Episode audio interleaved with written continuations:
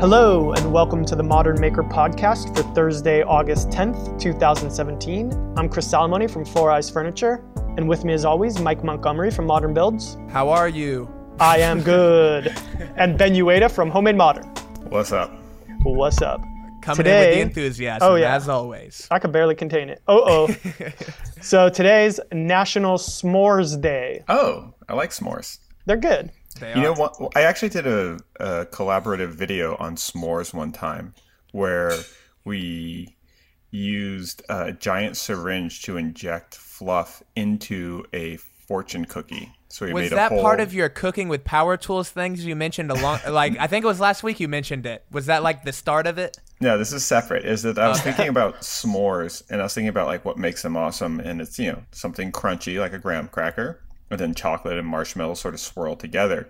And I was thinking about like uh, how basic fortune cookies were because for some reason I had a box of like a thousand fortune cookies, um, and so I would take the fortunes out of cookies, uh, the little paper part, and then I would mix in uh, marshmallow fluff and melted chocolate, and then inject it into the fortune cookies. So you had like a whole s'more that wouldn't get your fingers dirty.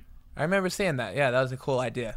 You know, I'll Did say you? that Uh, oh, go ahead. s'mores are good, but I think what makes them better is actually just like the ritual of making them, kind of like the that's Here's like the, the real foreplay question. of it. Are you guys the type that just lets your marshmallow burn and get gross, or do you like slow No. roast it to a nice golden brown, like Slow the way roasted, you should? baby. Like I like a slow roasted Like a rotisserie rib. marshmallow. Okay, Yeah. there you go, man. Nothing, nothing gets me going like someone just sticking a marshmallow into Just a letting fire it and burn. just getting it Cajun style. You know, that's like a five year old move. That's just like the pyro move. yeah, exactly. Cool. So, what do you got going on this week?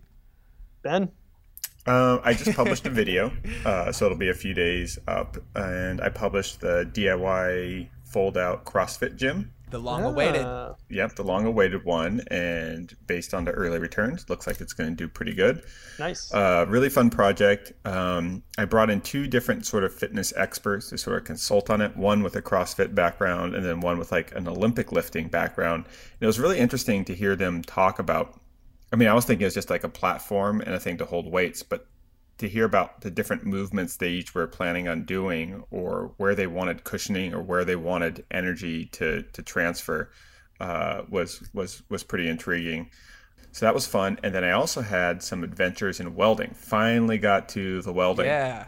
And uh, I teased it on Instagram and it came out pretty awesome. Like it was like one of those things Yes. the minute I got started, I was like, yeah, I should have been doing this for a long time.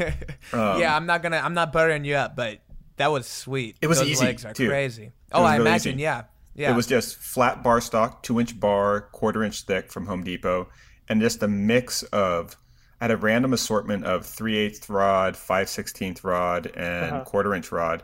And Oh, I, didn't didn't- realize they were all different sizes. and I just sort of I, I, I made a jig, but didn't really super measure uh, anything, and I just used bolt cutters to cut it. So I Oh, just wow. sort of like I didn't plan it out. I just knew that they had to be level, so I just made a jig. So I made sure that all the four metal legs would, would be somewhat level. Um, so if you don't know what I'm talking about, go to my Instagram and you'll see a really awesome coffee table that also could be a bench. Um, and uh, yeah, I welded some pretty cool hairpin legs for it. And you put that slab that you'd put the metal in on it. Yes. So I think I'm going to actually separate that into two videos Uh huh. because I can't get one thumbnail that captures both Yeah, the awesomeness of the molten metal and the awesomeness of the legs. Right. So And they're two- like very independent processes as right, well. Right. And they both could be both. There's a lot of meat there. Yeah, both Yeah. processes could be applied to different types of projects. They're not intertwined. So Yeah. a lot going on, staying busy, and uh, yeah, uh, got a. T- I have like five projects finished that I need to edit and pump out. Nice. Nice. Chris, what's happening in your world? I uh, on Saturday I put up that plywood table, plywood dining table Yes. video finally. So if you haven't checked that out, go check it out. Um, seems to be going good so far. Uh, I guess I'll answer it here because the number one of the number one questions that I've been getting is about did I finish it? Because in the finished picture it That's had not been finished yet. So I did finish it. I talked about it already before on the podcast, but if you're new, remember I paid to have it professionally finished, and the type of finish it was called a conversion varnish because I didn't even know what it was. So I had my mom tell me because she's the one who was actually talking to the people who finished it. Conversion So- varnish. So all the shots were unfinished in the video. Yeah, the thumbnail shots, and I'll, in fact, I need to still put some on Instagram. So anything that I'm going to put on Instagram and um, the thumbnail, those are after it was finished. But all like the ending shots on the video, that was before it was finished. Was there much of a change in color? Uh, a tiny bit. Like it's a little more white looking before, and then it's a little. There's a little slight like amber hue to it after. Um, actually, if anything, it's more in the sheen. It actually it looks better once it's finished. It just has a more, for lack of a better word, finished look to it. But yeah, people seem to like it. Um, Got any plywood hate or no? no, people. I, I think, awesome. Yeah, I think. It is, I mean, yeah. I expected to get a little bit of it. I mean, the only real questions that people have had about the plywood is just like, you know, how do you think the stability of it compares to if it were hardwood or things like that. But nothing like, oh, you should have used hardwood. Like people seem to dig it. Young people come up to me and sometimes when we'll say when I use plywood, they'll be, "Oh, you're using skateboard wood."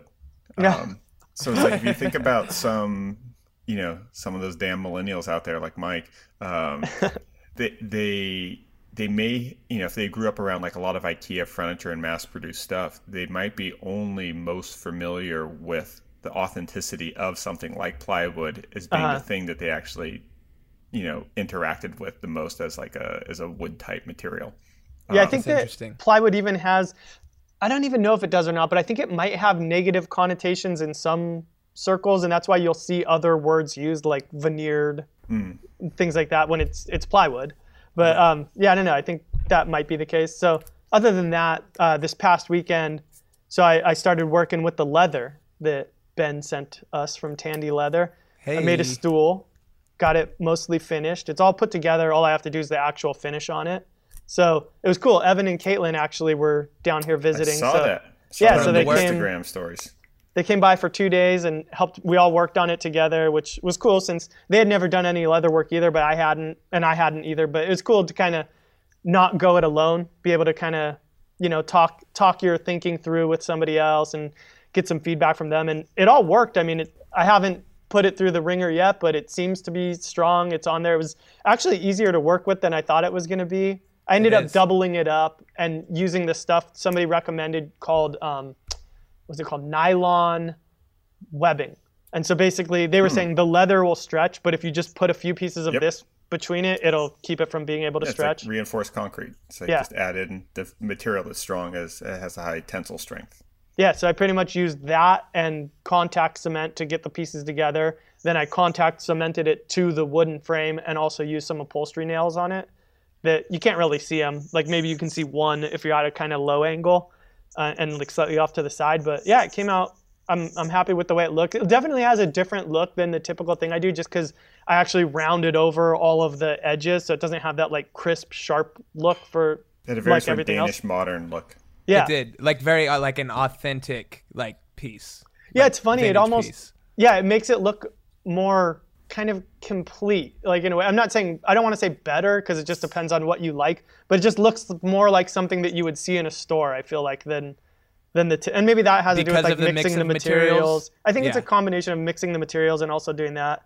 Um, Mm-hmm. But yeah, it was really fun to work with Evan and Katelyn. And I got to say, if you guys haven't checked out Evan and Katelyn, definitely go check out their channel. They have a really awesome video right now that they did for the concrete uh, competition that um, Yeah. the geometric concrete like self-watering plant thing. Yeah. Um, like but it's funny, like if you see their personality on video, like they're exactly like that in real life. And you know, I don't think they were like putting up a front or anything because it was a good like 20 hours that we spent together, and they're like totally goofy and just like I don't know, they're just fun. Like they're just always smiling and like always having a good time, very positive. I don't even think they have a disingenuous bone in their body. So like super cool people. Had an Who awesome couldn't time. smile when they're hanging out with you, man? Who couldn't? I was tickling them the whole time. Oh, And Evan's a giant too. I didn't. I mean, I knew he was big, but I didn't realize he's that big. He's like six foot six. uh oh, makes you look short. I know. Yeah, I felt like a little kid. That's funny.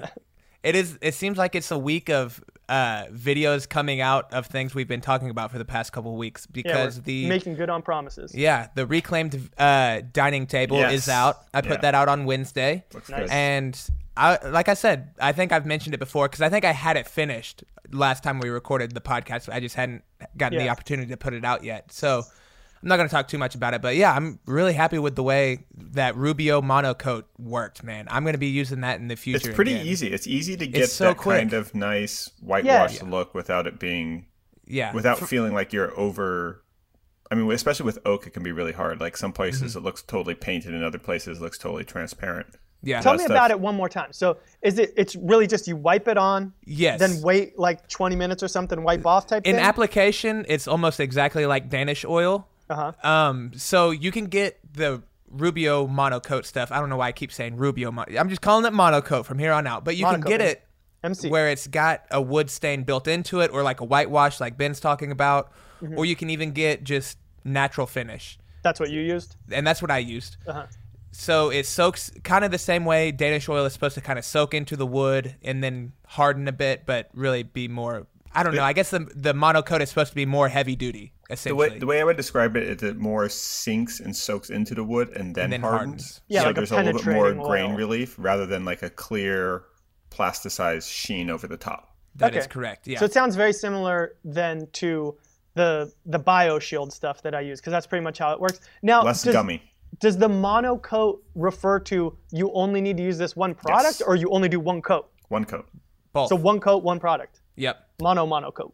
It is the one-stop shop. Did, wait, double. did you? But did yours come in like a two-part thing that you mix together? Yeah, And it, you, do, it in three like one of those like ketchup container kind of things. no, I I cut a water It's bottle like in bottles half. cut. Yeah. I cut a water bottle in half, and then, you know, I went to put. I filled up three parts of the the oil base, and Hmm. then I got one part of the accelerator, and I realized I didn't have any room to put it into my cup, so I had to go get. Uh, I just went and got a uh, like a gallon jug of milk and cut that up and like poured them all in there. nice. I gotta Yeah. give. That, I want to give that stuff a try. It sounds interesting. Yeah, is, yeah. Low key, like great tip is just having lots of like empty, clean containers for mixing together things in the shop. Right. Like the, the thing I'm always mix, missing, but like whenever I have them, it's like, oh wait, I actually have like a dedicated, or even just having like uh, paint Stir stirring sticks. sticks. Yeah. Wow. Yes. Or you One know what's even better? I ordered like ten thousand sets of disposable chopsticks. Oh, Uh, that's and smart. it's like the handiest thing to have around the shop. Yeah, because one day I had, I was, I don't know even remember now what I was cutting, but I was ripping something on the table saw and I was getting these like popsicle stick thick, like offcuts with Oh. every board. And I was looking at them like these are going to be perfect for like stirring epoxy or any kind of like mixing wood glue and sawdust together. So I basically went to the bandsaw and cut them into about a thousand popsicle length pieces, and that's what I use anytime I'm mixing something. It's nice because I'm never looking for like what am I going to stir this with. So there you Popsicle go. Popsicle sticks. Exactly. You already know. Cool.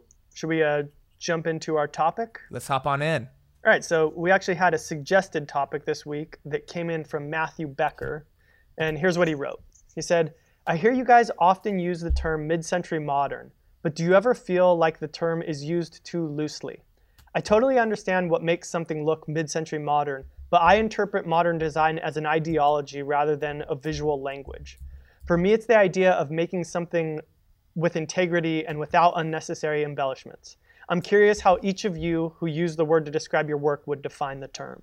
I don't know because I feel like there is a lot of unnecessary. I don't know if the embellishment is the right word with mid-century, but if you look at a lot of mid-century pieces, kind of the like Jetson style mid-century, uh-huh. you've got a ton of way unnecessary tabletop shapes. A lot of you know what I'm talking about, like Yeah. the kind of whole swoopy look I think that that's a lot of pieces have. googie. I think it's called googie design. Right? Is that is that under the umbrella of mid-century? Yeah, it's it's like kind of like the like you know 1950s space Yeah. race kind of. Exactly. So I don't, I don't know, but I definitely can agree to the idea that I think it is definitely used a little loosely, and I'm probably attributing to that a bit just because it's a great search term for YouTube videos. But Uh-huh. but yeah, I definitely agree. What do you guys think? the he's he's mostly right um, Yeah.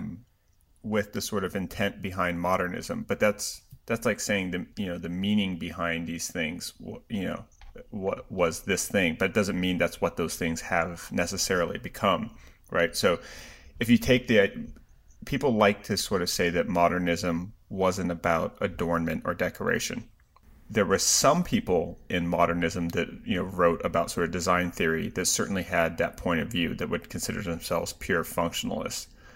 But i think in retrospect that's not at all true. Because what i think what they were really doing was saying now that we have uh, mass production or industrial processes, what is we don't need to do sort of aesthetics by sort of hand carved, you know, Corinthian column details, right? It's like a shift of focus on what's important. But what they ended up doing was then developing new types of sort of details and, and adornment that reflected that sort of manufacturing capability. I think cars are a place where you really see this, right? So if you look at like cars like Honda Civics and stuff from like the like 96 and 97 or actually if you go like late uh, early 90s like 90 to 93 uh-huh. they'll be kind of streamlined there'll be some curves but there'll also be sort of flat planes with sort of curves in the planes right then towards like 96 to 99 they got really bubbly and like yeah. it's curves in multiple directions at the same time and that was because the the the way they were you know stamping out that sheet metal and all that stuff to make the the bodies and stuff was getting more sophisticated. They were using more sort of 3D modeling to to derive those sort of forms. Then, as you get into like the early 2000s, it went back to sort of like curved but occasionally faceted in parts. Yeah, it's like very creased. Right. So then they could get that right, and and all of those things aren't. I mean, there's certainly not all functional things about aerodynamics, Mm-hmm. But they're all sort of saying, hey, the way we're going to differentiate ourselves as new is by using the newest manufacturing technology to produce a look that would have been rare or difficult five to 10 years previous. So I don't think I don't think modernism was about the rejection of adornment or decoration. I think it was more about saying now that we have these new techniques, what does that mean? because it's obviously if if the pride in craftsmanship was in hand carving these Victorian details, and then now we have a machine that can stamp them out, that obviously doesn't mean the same thing, even if they look exactly the same. Mm-hmm. So the question I think was more about, and you see it in like the toaster ovens and that sort of like futurist kind of like streamlined or the 57 Chevys and stuff. It wasn't say the, the 57 Chevys have a ton of decoration. Mm-hmm. Uh, and those are definitely like, you know, a mid-century modern car.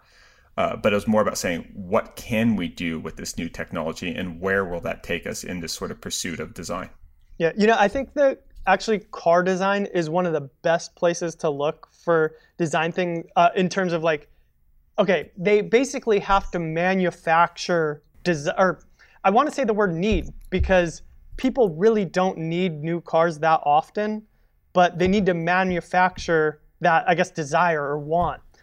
So they're having to kind of reinvent things every five years. That's why, you know, if you look at car designs, it's pretty much on a five year cycle of every five years, it's the all new Accord or the all new whatever. And then, you know, there's usually a mid cycle update like two or three years in there somewhere. You need something to compare it to and be like, oh, mine doesn't look new now. Exactly. Yeah. They need to manufacture, I need something new.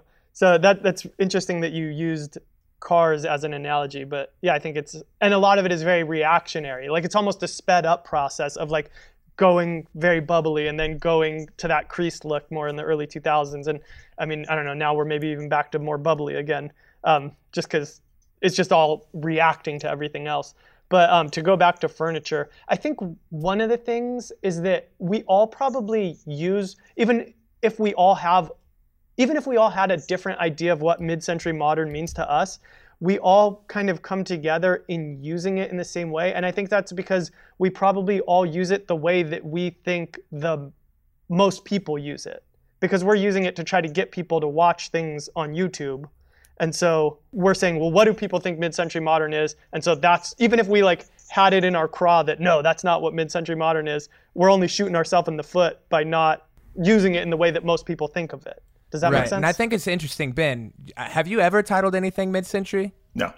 I did. Yeah, I, I, I just kind of came to that realization. For one media console, I can't remember. I might have put it as like a subheading. Yeah. Um, but but the other thing is like, I mean, my background in architecture, the way I would sort of deal with that is people would say, "Oh, I like modern things. I don't want decoration." But then they would pay three times extra to have perfect drywall to flooring matching which is strictly for aesthetic value. There's no functional value of doing that because they didn't want baseboards, but they wanted the drywall to meet the floors perfectly. So that's not functional. That is decorative through it the absence of visual decoration. So minimalism can be decorative in the sense that it's not always functional. It's you're spending extra time and money to make it more simple. uh, so that that sort of uh, you know it, it, it's interesting how parts of modernism have become fetishized to the point where they are decorative and excessive in their pursuit of of minimalism um, to the point where they're only for you know really big budgets and take way more time and are not that practical. Yeah. You know what's funny? So Mike, when you asked Ben that question, it made me think: Have I put anything as mid-century modern? So I just went back and looked right now, or I'm looking still.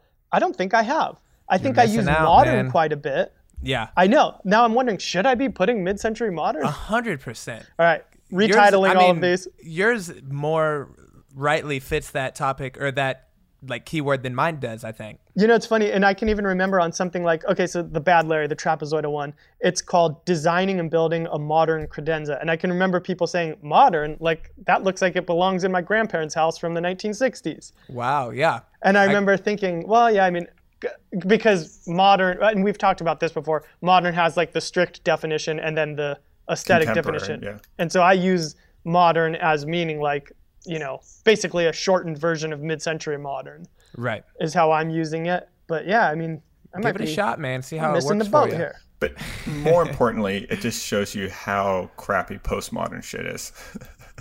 Because like no, no one searches for that.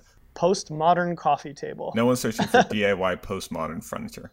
I don't even don't even know what that would look like to be honest with you. It'd be like Michael Graves very geometric, bright colors.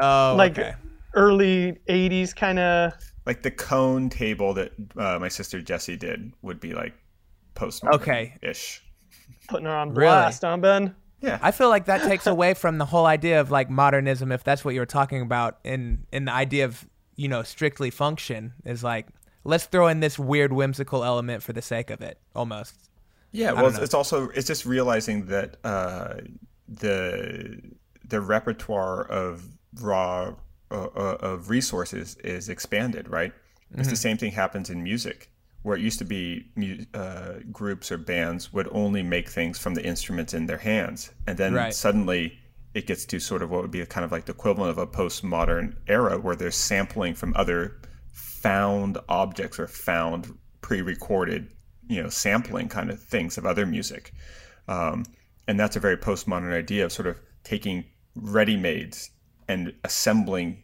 adding some new raw ingredients with the ready-mades to try to create something that hasn't been seen before. That's really but, interesting. I've got a, I've got something that fits that description perfectly. It is a dining table with very ornate Victorian legs, but they're made out of glass with a glass tabletop as well. Yeah, right. I hate it, but you know I've never seen it before, so there right. you go. And, and and that's the thing, right? Like if we we all have specific taste as sort of consumers, what we would want in our own home. But I think as sort of creator, you know, and there's things I'll be like, I don't really like the way that came out or that came out or the way that looks. But I'm try to almost always be appreciative of the pursuit, right, of the adventure right. part of design.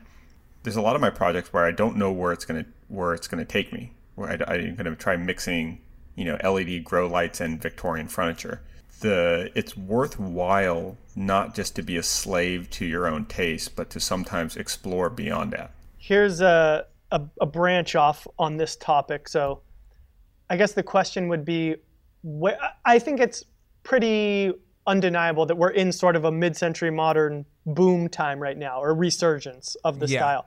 Where do you think we are in it? Like, have we hit critical, critical mass? mass? Yeah. I think it peaked when like Mad Men, the TV show, was like in its heyday. See, I think right. that kind of started it. I think I, that was. I like feel the, like that the, was what that was the re- yeah well, that was what brought it into mainstream. One. it peaked yeah, with like true. season four, and then like yeah. no one cared near the last season of that show. Yeah, that's true. Hey, I still liked it. You no, know, it's, it's, it's, stylistically it's a beautiful show. So I had, clearly we should start doing some Game of Thrones looking shit. that would be a big. We're video. too late. It's already like eight seasons in. There's two more. But I, I had a I had something I told to Chris earlier when we were talking about the topic uh, I said, as soon as you see it in Hobby Lobby, you know you need to start figuring out what's coming next.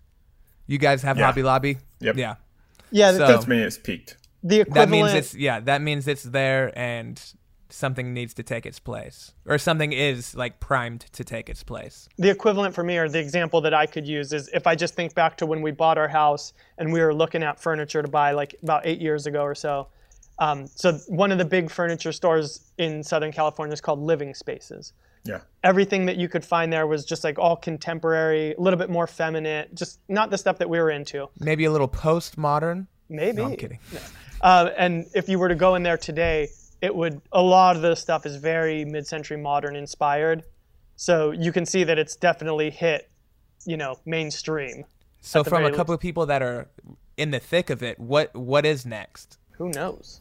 What do Um, you see kind of like starting to trend? It, it's it's a pluralistic, you know, uh, culture now. So Right. it'll be multiple things at different levels. The one of the images that really struck with me is uh, Chris. Have you ever been to the 14th Factory? It's like kind of like a museum gallery in, No. in LA. Uh, if you sort of search 14th Factory on Instagram, you'll see it, it reminds me of the old Hudson Hotel lobby in New York, where the floor looks like it's something out of the, the movie Tron. Okay. You know, it's like all like like clear translucent Circuit panels with like uh with lights underneath them. So it's like this like super futuristic Matrix Tron looking room, but with like Victorian furniture in it.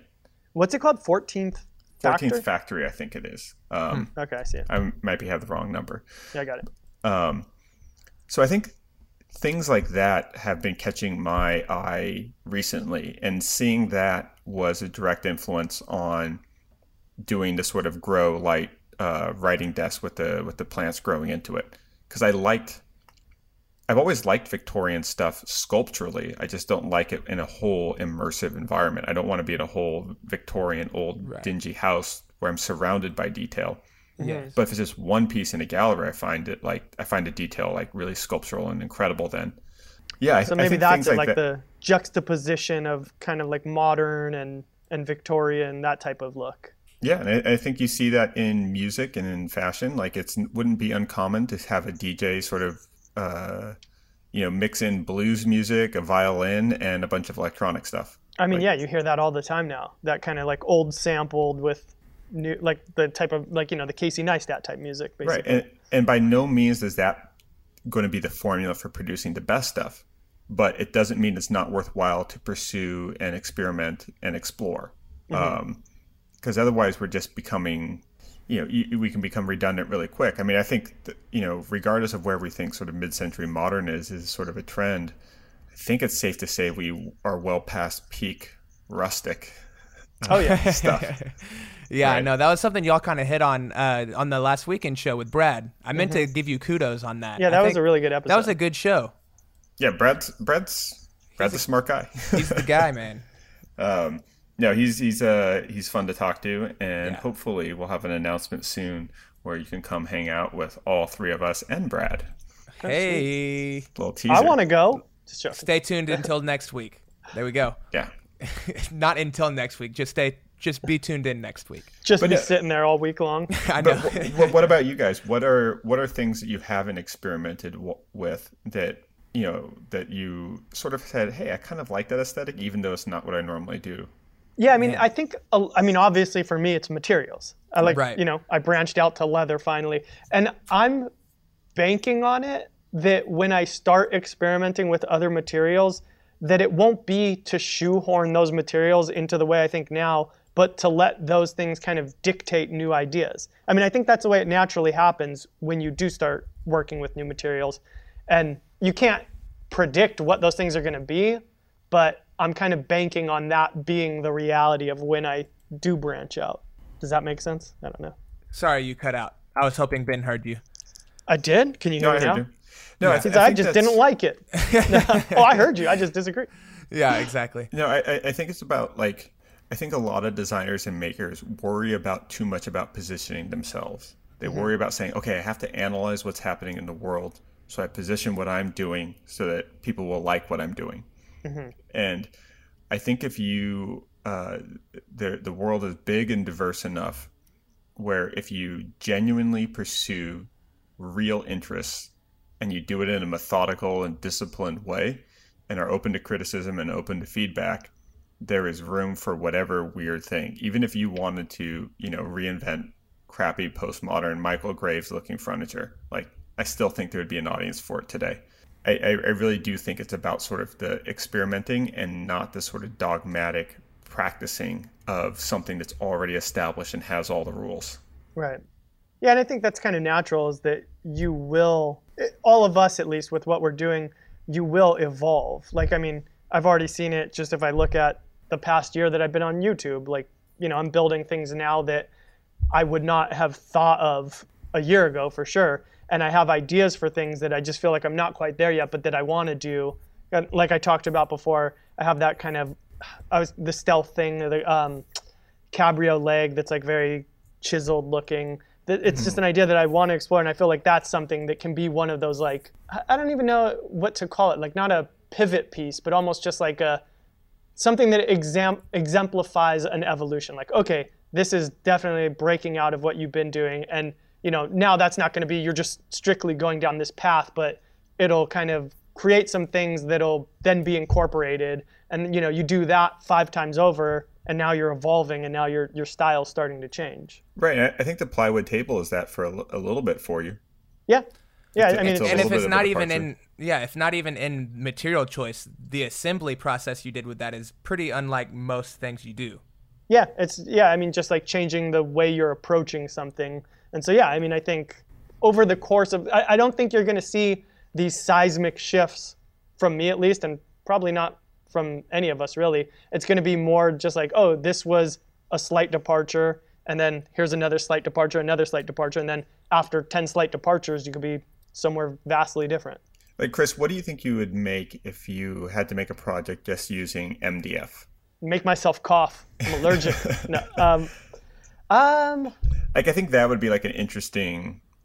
I mean, obviously, I, am not challenge? into sort of like overly sort of contriving things, but it would be an interesting challenge for you because clearly you have like a good eye for form and proportions. Mm-hmm. Yeah. But it's normally in the expression of of wood, and if you, and if you look at the uh, even the, the the sort of dimensions that you pick for the different pieces, they're sort of out of an understanding, often pushing the limits of the sort of strength and and uh, yeah uh, sort of abilities of, of the pieces at, at different dimensions. Yeah, I mean but, the the first thing that popped into my head, honestly, when you said that, is because the first thing that pops into my head for MDF is I think of heavy and I think of sagging.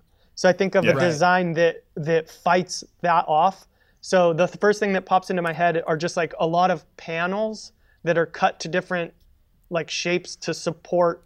So there's a lot of support for the piece, like that, you know, no unsupported spans. That's the first thing that pops in my head. I don't know exactly what that looks like, but I have a feeling That's... you could do something like pretty awesome, all out of like MDF, all painted gray, where it was just because I think it would emphasize your ability to create really nice silhouettes that mm-hmm. are that are well proportioned for a furniture piece, and it would almost emphasize it more because it would remove all the sort of wood grain and sort of like polish and shine. That's what I'm doing this weekend, then, baby. Boom. Gray MDF. But MDF is super heavy. Yeah, it is. Yeah. Yeah, getting that up massive. to the table saw us a pain. Like yeah. a full sheet. Yeah. And isn't it like always like bigger than like four by eight? It's always like the extra, it's got oh, extra inch or two. I could see that because it does have like the edges that kind of crush. Laminate always has that too. Like yeah. a lot of like the the melamine. Uh huh. Yeah, they just like make it so you still get like a usable area that's the size that it was supposed to be or whatever. Nice. Any other thoughts on this topic? No, but it's an interesting one. It was we, a good one.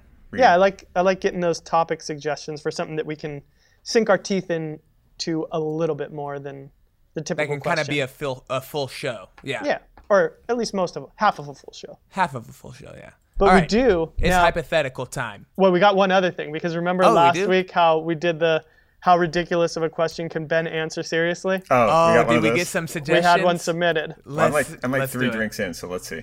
Oh, then, then it'll be even ready. better. Yeah, exactly. Okay, so Andres asked, what is important to consider when purchasing underwear for woodworking? uh, tightness of like the waistband, right? You don't like want you, sawdust getting you in don't, there. Right, you don't want boxers because it's like no. when it's the more bunchy, kind of scrunchy waistband, sawdust can do that, and you know mess you, with your urethra. You want to keep the dust out of there, especially when mixed with the you know with a little bit of you know human moisture. You can get kind of a, a swampy MDF thing happening, which wouldn't be which wouldn't be good for anybody. Yeah. Um, So I would say the key thing would be obviously breathability, but tightness around the waistband. Nice, Mike. You got any thoughts on this for underwear purchasing? No, that was so solid. He wow. said it right. Yeah. Ben said it all. The man, the man, the myth, the legend. That's right. So keep those ridiculous New questions. reoccurring segment. Serious answers to ridiculous questions. Yeah, that Yep. was a good one. That was sent in by Andres. So thank you, Shout out. Andres. All right, let's see. Um, hypothetical. We actually have a voicemail hypothetical that I can play. Let's Oh, hear let's it. do it. Okay. Roll the clip. Hey Ben, Chris, Mike, Freddie here with hopefully your first ever voice memo hypothetical. Woo. If you had to be stranded on a deserted island and survive for 30 days and you only could choose one of your co-hosts to join you, which would you pick and why?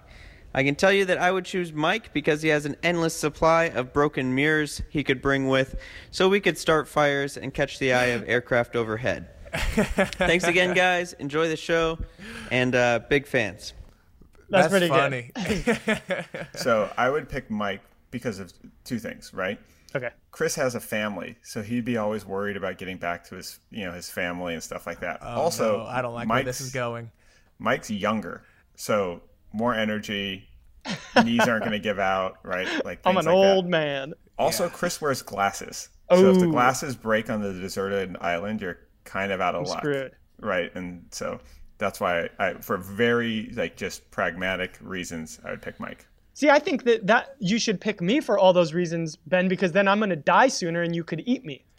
Why If was that the eat you, I'd exact just- same thing I was thinking about? I'm, I said I would pick Chris because if I had to kill someone to eat him, I don't want Ben like Kickboxing karate you? chopping me and jujitsuing me around. Uh, if there's someone I can sneak up on and, and eat, it's Chris. I like I Oh, like how we're very comfortable taking it to like a Lord of the Flies place right away. 30 Yeah. days is a long time, man. Who am I gonna choose? 30 choose? days is a long time. I'll choose. I think I'll take Ben because if we're really bored, as we've seen with the what can't he talk about, he could riff on any subjects. He could do. I could just like Ben, come on, give me ten hours on coconuts. Let's hear it. So he Yeah. could keep me entertained with that. Also, Mike, since you're younger, I'll. Uh, Ben's already lived a fuller life, so I, I would let you stay at home to, to Wow, continue living thanks. that life. You know, and I think it's interesting. I don't think really. Well, Ben, you did kind of. I think me and Chris diverted so quickly to. All right, we're gonna have to eat someone to survive. Neither of us were like, okay, how do we be successful on an island? It was just like, how do, who do we eat so we we can stay alive for 30 days? Yep. Oh yeah, that's right. It's only 30 days. I forgot about that. Yeah. I was thinking for us. You forever. just need water. I mean, that's naked and afraid, basically. Yeah, Ben could do 30 days on coconuts standing on his head. Yeah, easily. No problem. That's funny. Cool. Good question. What are like you it. guys obsessed with? So I think this is a repeat thing, but it's also because they're one of our first ever sponsors. Yes. Um, so uh, we've been holding off on sponsorships until we found one that's right. But our Until we first found one, sponsor and I'm is also a current obsession.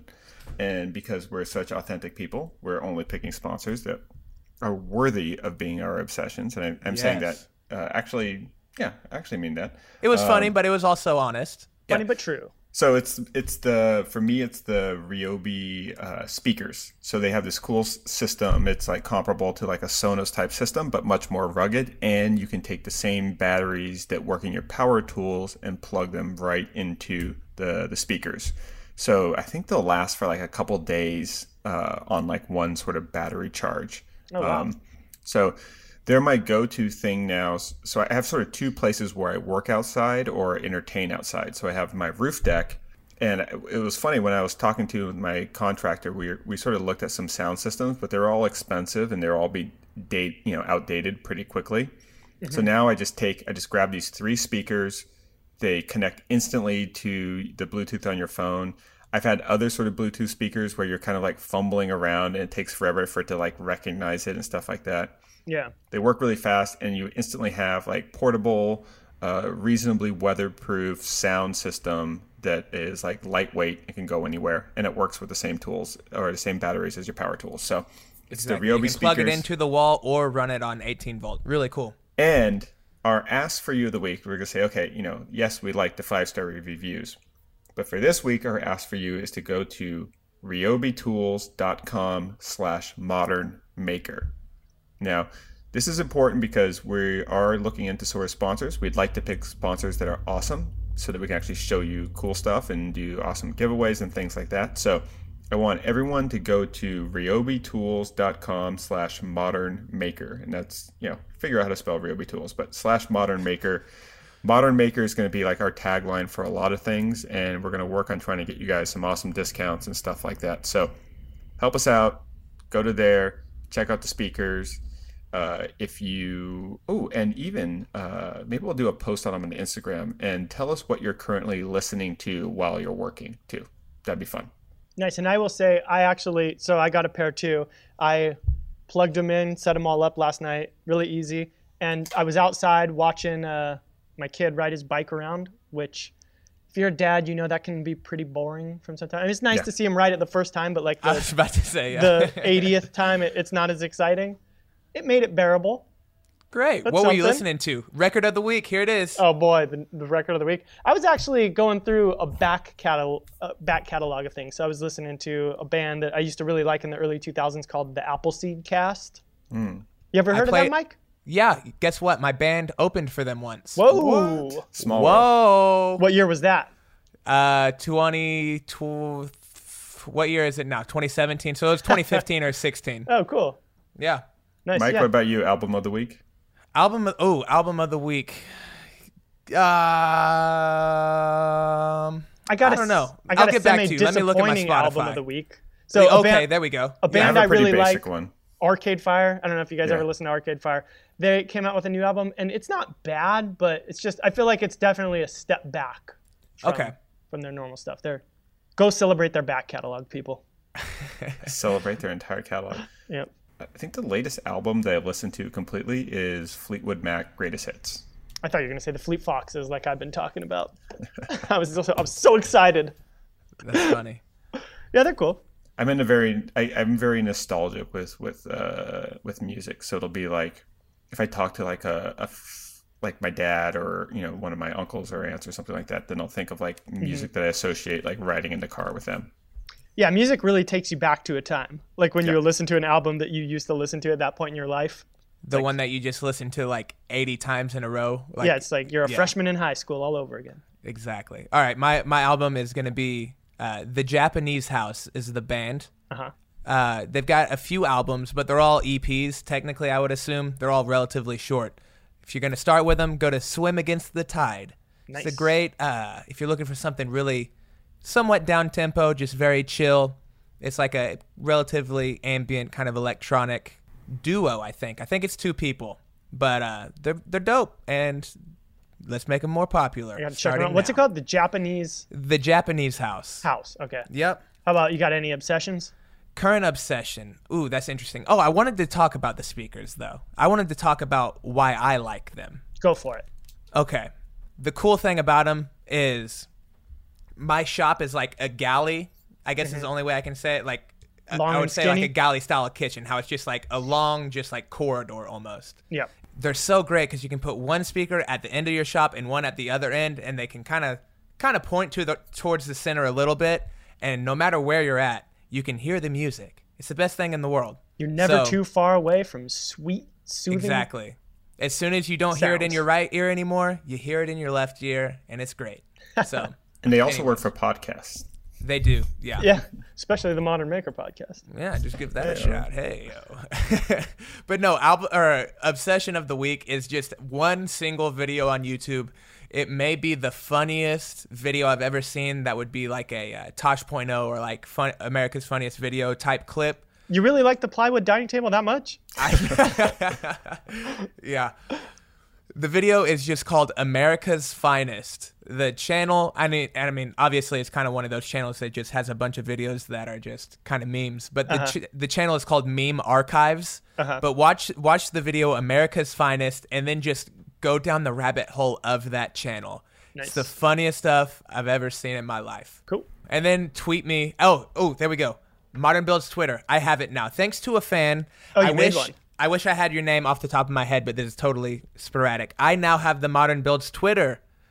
Sick.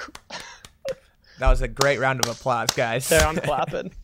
but no, uh, he was nice enough to I don't know. I think he just hacked into whoever owned that Twitter and he got me the account. So now I own it. I, I doubt it was that. I think it was a little more legitimate. I think was just a somebody's dead somewhere. Yeah, exactly. So if you want to tweet at me, it's at Modern Builds. That's going to be set up and rolling, and that'll be my first tweet. My very first tweet will be this video. So go give it a. Do you thumb up? Do you heart? Do you like? What do you do on Twitter? Uh, Retweet.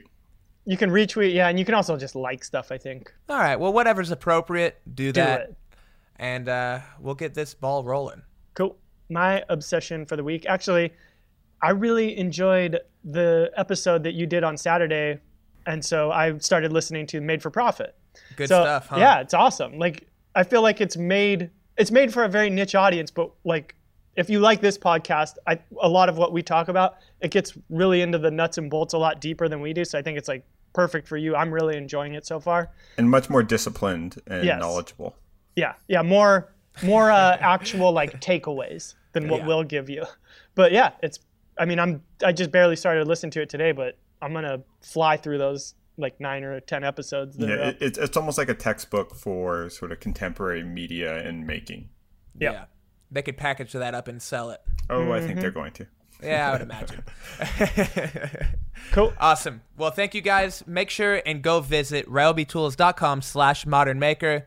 It's going to help us get the ball rolling with uh, making some cash out of this. Because I don't know about you guys, but I don't do stuff for free. We're losing money on the deal right now. I'm just kidding. I mean, technically, I think you're right. But if if we're I- talking about if we get- podcasting as a whole. Yeah. If we get more than 100 people to go to the site, uh, then we'll That's give away a set of speakers. Yes. Oh, nice. Yeah. There we go. And, uh, Can I win another pair? I want to get four. That's just joking. right. Yeah, I think know you I mean, you all can link five of Yeah, them you can link five. So, yeah, I mean, technically, Surround that's sound. Can never have too many. 5.1, baby. Boom. Awesome. All right, guys. Thanks for listening, and we'll see you next week on the Modern Maker podcast. See you Bye, everybody. Bye. Bye. There's the patented Ben bye. Gotta have it.